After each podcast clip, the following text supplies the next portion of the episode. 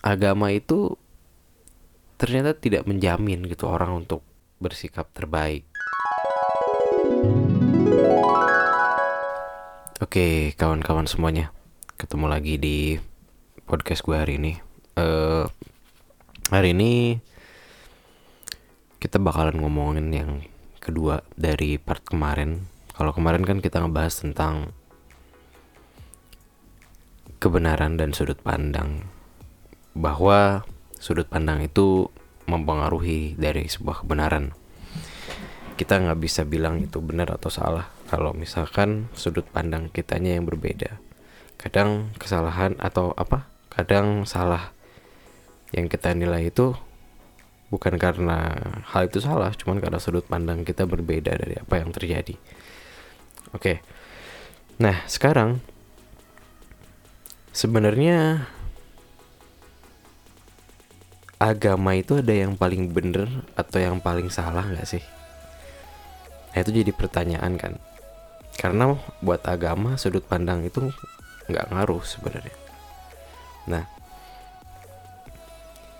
kita flashback dulu ke beberapa ribu tahun yang lalu di mana sebelum agama itu ditemukan selagi masih ada kepercayaan animisme dinamisme nyembah matahari sampai sekarang which masih ada mungkin nyembah langit nyembah pohon dan lain sebagainya itu karena memang ada karena kebutuhan manusia untuk uh, hal spiritual.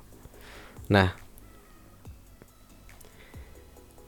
bukan masalah sih. Uh, hal yang dilupakan sebenarnya dari hal-hal tersebut adalah hakikat dari spiritual itu sendiri. Sampai akhirnya ditemukan kepercayaan-kepercayaan yang sampai sekarang ada kan? Hindu adalah salah satu kepercayaan tertua di muka bumi. Karena ada sejak 1500 tahun sebelum masehi. Dengan segala kasta dan dewa-dewanya yang ada. Lalu ada Buddha yang lahir 600 tahun sebelum masehi kalau kalau saya tidak salah dengan mengedepan, mengedepankan rasa bahwa pada dasarnya manusia adalah segalanya. Kita bisa menjadi seorang Buddha apabila kita telah berhasil melewati semua jalan-jalannya. Lalu ada Kristen atau Nasrani yang katanya ditemukan pada nol Masehi dan sebagai pertanda munculnya tahun Masehi dan terakhir Muslim. Oh enggak deng, sebelum Nasrani ada Yahudi. Mungkin Yahudi salah satu yang tertua, cuman uh, sejarahnya untuk itu kita masih sangat minim. Nah, semua agama itu sebenarnya mengajarkan kebaikan, mengajarkan kebenaran. Tidak ada agama yang tidak mengajarkan kebenaran. Hanya kembali ke manusianya sebenarnya. Saya mempelajari tiga atau empat agama dan menurut saya semuanya mengajarkan hal yang benar, hal yang baik, berperilaku yang baik, beribadah yang baik, mencari ketenangan spiritual yang baik. Tapi hmm, orang tuh lupa gimana caranya jadi orang baik. Orang tuh lupa gimana caranya beribadah yang baik, gitu loh. Ini dari dari semua agama ya, aku pikir kalau semuanya itu lupa gimana caranya melakukan hal yang agama agama ajarin. Kayak misalnya hmm, Islam di Indonesia ini salah satu agama yang mayoritas. Hampir semua penduduk di Indonesia beragama Islam. Tapi toh keributan masih banyak sampai hari ini. Hujat-hujatan, netizen komennya kayak gimana, ngehinanya kayak apa. Itu kan tidak mencerminkan Islam sekali gitu loh. Kalaupun dia Islam dan dia mengaku sebagai uh, penganut agama yang terbaik di muka bumi menurut versi Islam tentu saja saya tidak akan paksa orang untuk mengakui kalau Islam itu yang terbaik. Kembali ke sudut pandang dan pemahaman. Karena masing-masing agama punya pandangan sendiri dan semua orang yang memeluk agama yang lain atau semua orang yang memeluk agama pasti berpikir agamanya adalah agama yang terbaik gitu loh.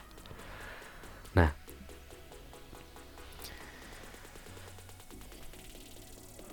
agama itu ternyata tidak menjamin gitu orang untuk bersikap terbaik. Karena buat Islam aja yang mungkin karena saya penganut agama Islam saya berpikir atau ada pemahaman bahwa Islam itu adalah agama yang terbaik tapi ternyata apa yang dilakukan apa yang diperbuat oleh orang-orang Islam sendiri tidak mencerminkan dari keislamannya contoh di Islam diajarkan bagaimana caranya berucap bagaimana caranya mengkritik bagaimana caranya memuji buktinya realita yang ada saat ini kan tidak sesuai. Cara beribadah, cara kita melakukan ibadah, sodako, beribadah secara spiritual seperti sholat dan lain sebagainya. Apakah Islam tidak mengajari itu? Diajarkan tentu saja melalui Al-Quran, melalui hadis, dicontohkan oleh Rasul. Tapi apakah kita mengikuti? Iya, mengikuti secara spiritual, secara gerakan lebih tepatnya. Sisanya, banyak orang yang tidak memahami Islam itu sebenarnya. Banyak orang yang tidak tidak mengamalkan seluruh apa yang dia pelajari dari Islam itu. Sholat hanya sekedar menjalankan hukum fikih tapi secara hati tujuan dari sholat menurutku ya tujuan dari sholat adalah memperbaiki diri kita menganggap atau apa ya kalau mungkin dibilang kalau untuk menenangkan diri itu kayak semedi dengan cara sholat karena kita diajarkan untuk bagaimana berkomunikasi dengan Tuhan itu kan sholat tujuan dari sholat itu adalah berkomunikasi dengan Tuhan, menenangkan diri, dan menganggap bahwa dunia ini sebenarnya tidak ada. Ini hanya mimpi aja. Jangan kita terlena terhadap dunia dan menganggap kalau kalau kalau dunia ini adalah segalanya. Itu itu tujuan dari sholat.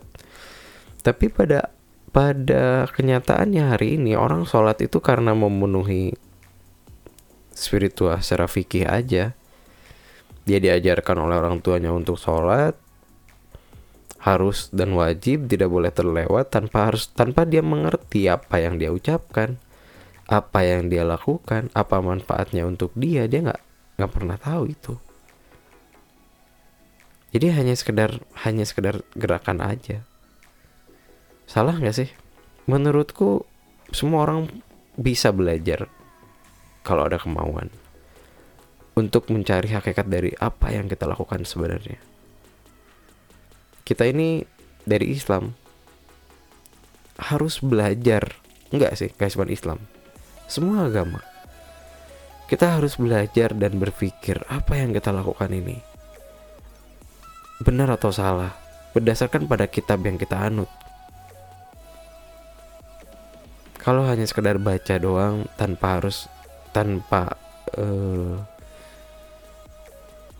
menganalisis dan menyambungkannya dengan kehidupan kita itu nggak ada gunanya semuanya itu harus harus diamalkan kalau secara Islam. Semuanya harus dipelajari dengan tekun harus dibaca. Ini maksudnya mau ke mana? Apa sebenarnya yang harus dilakukan? Itu belajar agama. Itu tujuannya adanya agama. Untuk mempelajari tentang hidup. Kalau di sekolah kita belajar tentang sosial, tentang sains, bahasa dan lain sebagainya. kalau di agama kita belajar bagaimana caranya melakukan spiritual atau memenuhi kebutuhan spiritual. Kita belajar bagaimana caranya hidup, memaknai hidup, mencari jati diri hidup. Itu gunanya belajar agama. Orang kadang salah mengartikan agama hanya sekedar spiritual. Kepentingan spiritual aja yang dipenuhi. Tanpa memikirkan gimana caranya mencari hakikat dari agama itu sendiri. Sekarang misalnya nih, keributan yang muncul di Indonesia. Enggak sih, di seluruh dunia mungkin. Dengan nyinyiran netizen, dengan apa ya, komentar-komentar yang kalau saya pikir itu nggak tidak sangat religion sekali gitu loh.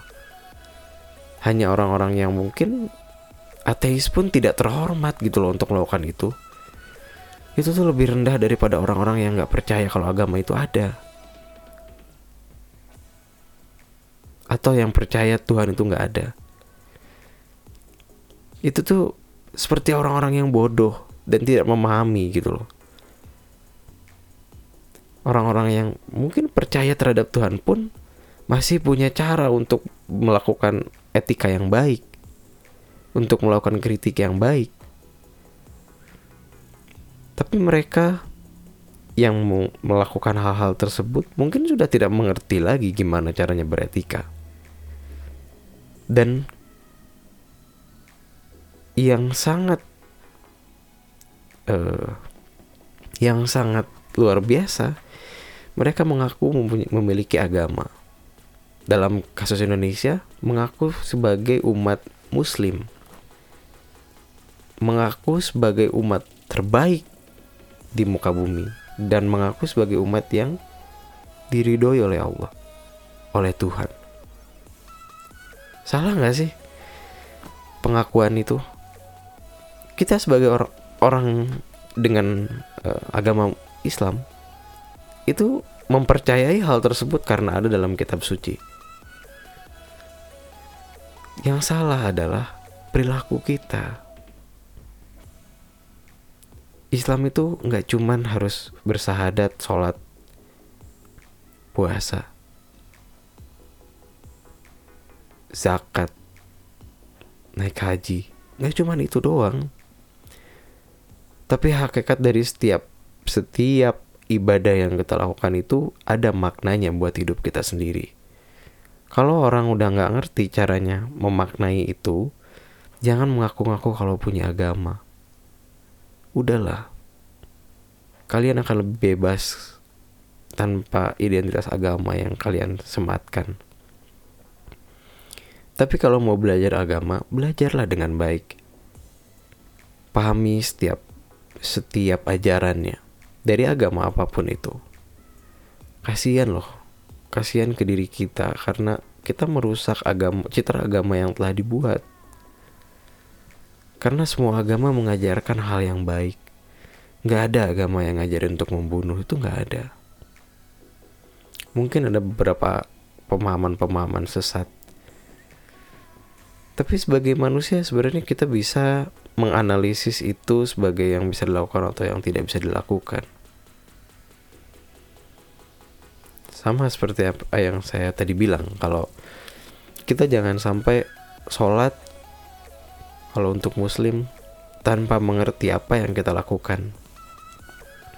Kenapa kita harus baca ini? Apa artinya dan lain sebagainya. Cuman dilakuin berdasarkan pada kewajiban tanpa tahu apa yang dilakukan. Ngapain?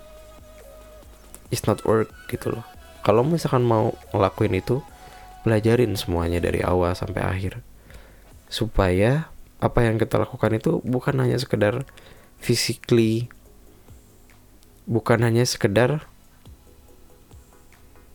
uh, spiritual secara uh, ritual bukan spiritual ritualnya aja tanpa mendapatkan kepuasan secara spiritual itu juga yang membuat mungkin hari ini banyak orang-orang yang ngaco yang ngomong semaunya yang nggak punya etika yang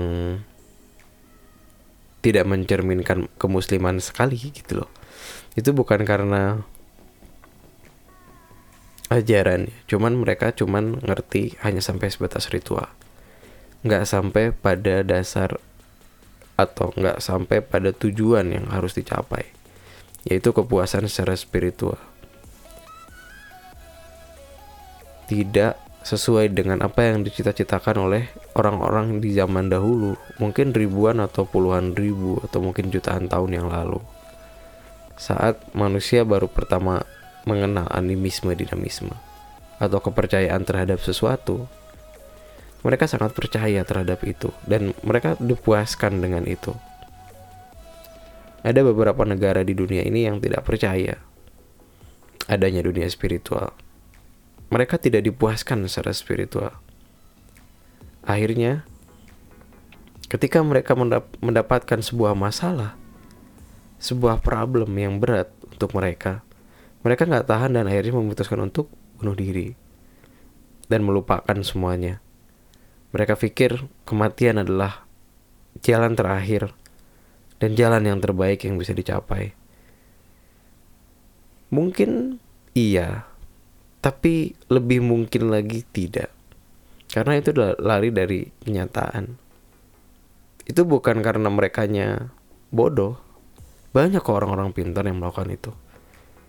Hanya secara spiritual mereka, mereka sangat nol atau tidak dipuaskan. Manusia ini butuh pengharapan.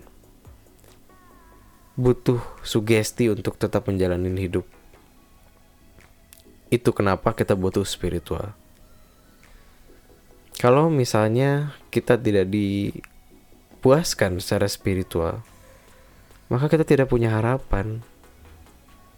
Kita tidak memahami caranya berharap. Ketika jalan hidup menunjukkan kalau kita tidak punya lagi harapan. Karena sering kali harapan itu tidak sesuai dengan kenyataan.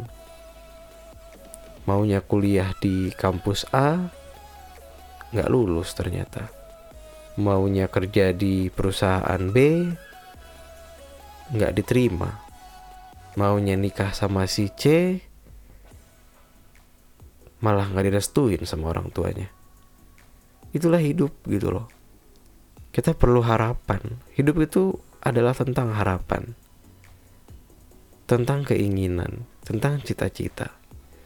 Kalau semua itu udah nggak ada, semua itu udah nggak bisa diraih,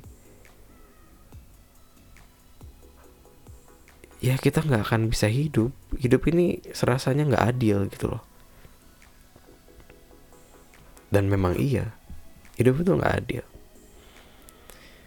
Makanya harapan itu bisa membuat kita sedikit terobati karena kita meyakini bahwa mungkin kalau aku berharap sama Tuhanku dia akan mengabulkan. Simpelnya kayak gitu. Ada lebih, ada hal yang lebih dalam mungkin daripada itu. Hanya hal itu yang sangat simpel.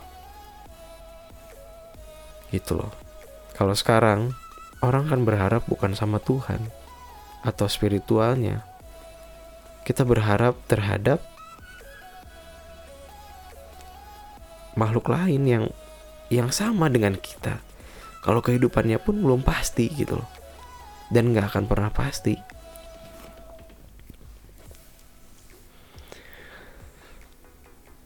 Sering kita nggak bercerita sama Tuhan dalam dunia spiritual kita.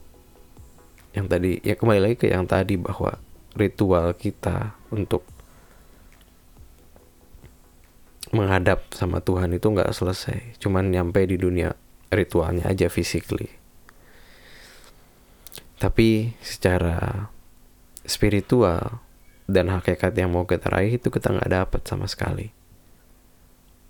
Nah itu yang menjadikan kita nggak pernah cerita nggak pernah ngomong sama Tuhan apa yang apa yang harusnya dilakukan atau apa yang terjadi itu yang menyebabkan kita nggak punya harapan. Karena kita merasa nggak ada yang bisa kita pegang. Nah kalau mungkin secara kebutuhan manusia kita itu butuh bercerita saat kita punya masalah. Kita butuh bercerita kita butuh pembenaran. Kita butuh teman sharing untuk setidaknya mengeluarkan apa yang ada dalam benak. Kadang orang yang kita ajak cerita gak kadang sih sering kali itu nggak ngerti atau nggak mau memahami apa yang kita derita. Kalaupun mereka mau mereka cuma tahu segitu aja. Nggak akan pernah bisa merasakan apa yang kita rasakan tapi kita puas gitu ketika orang uh, bercerita. Ketika kita bercerita ketika kita berbagi tentang masalah kita itu ada kepuasan yang memberikan ketenangan buat kita. Itu loh yang harusnya diraih. Itu loh harusnya yang kita capai. Jangan sampai kita menghilangkan kebutuhan itu karena manusia itu pasti butuh. Sepinter apa pun, secerdas apa pun, sesukses apa pun, akan ada masalah yang mendera. Kalaupun kalaupun kita nggak punya jalan untuk ketemu sama dunia spiritual kita, maka stres adalah jalan satu-satunya yang akan diraih. Tujuan satu-satunya yang akan diraih. Perhentian selanjutnya dari hidup Anda adalah stres dan berharaplah untuk tidak bunuh diri setelah itu. Itu aja buat podcast kali ini. Mungkin podcastnya akan mudah-mudahan bisa konsisten. Gue akan posting tiap hari Rabu. Jadi yang mau dengerin jangan lupa untuk follow atau subscribe di platform yang kalian suka untuk dengerin podcast ini. Makasih udah dengerin.